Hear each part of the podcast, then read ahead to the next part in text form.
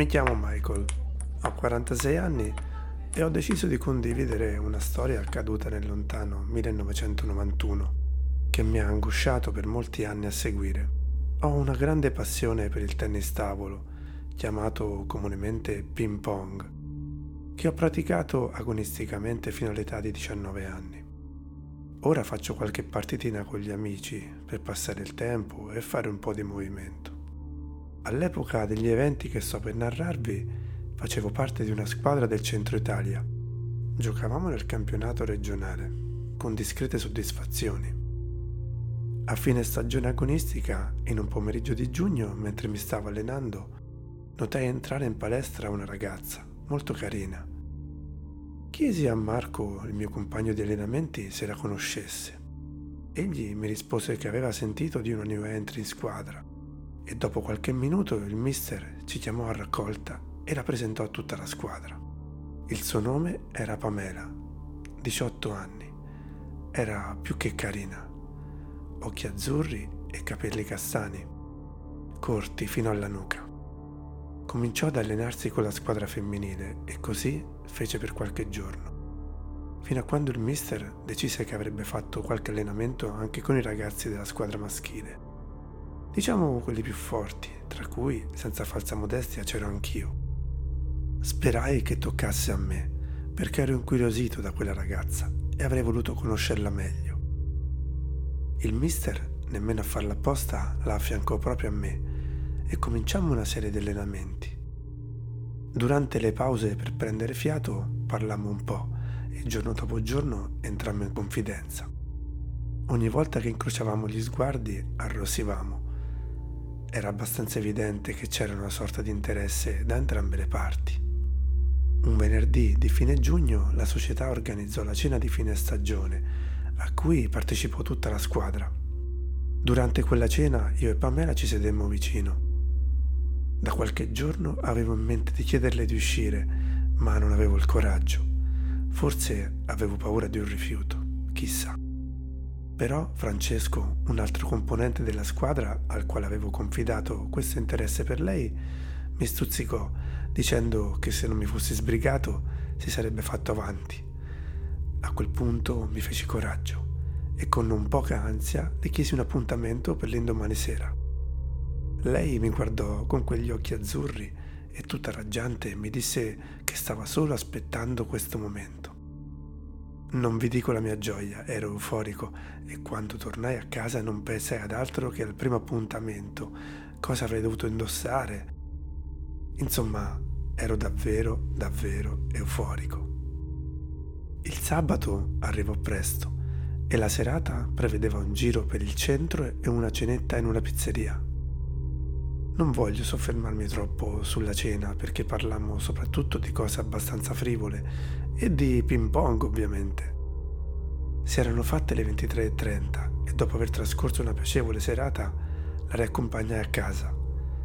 Rimanemmo a chiacchierare un po' nel parcheggio sotto alla palazzina dove viveva e qui, dopo qualche indugio, scattò il primo bacio. Finalmente, pensai.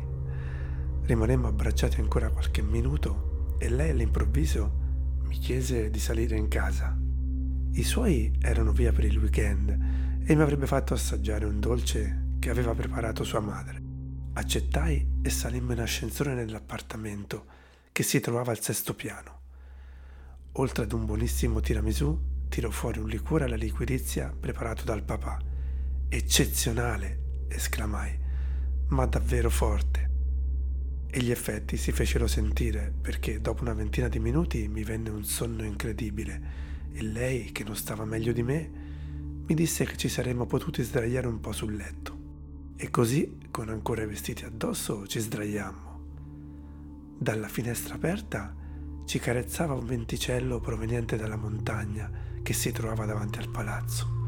Si stava benissimo lei si addormentò quasi subito e io mi girai sul fianco destro. Rimasi in una sorta di dormiveglia per qualche minuto. Erano le 2.15 e mi si stavano chiudendo gli occhi. Quando sentii un freddo pungente al piede sinistro.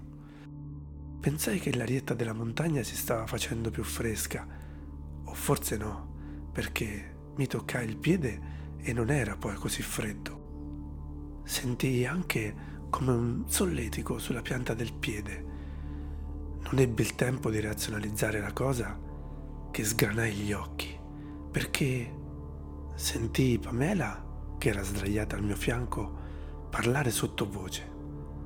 Pensai che non c'era nessun telefono in camera, o forse era sonnambula, ma quello che disse mi gelò il sangue. Ciao piccolino. No, non fare così. Non lo vorrei mica spaventare. Certo, lo conoscerai, ma non adesso. Ora lascialo riposare. Ma sì, sì, lo sai che sei il mio preferito, il mio bambino preferito. Non fare il geloso, non fargli del male. Ora dormi, fai il bravo. Iniziai a sudare freddo, brividi ovunque, ma non muovevo un muscolo e non volevo girarmi per paura di vedere qualcuno o qualcosa. Ma com'era possibile?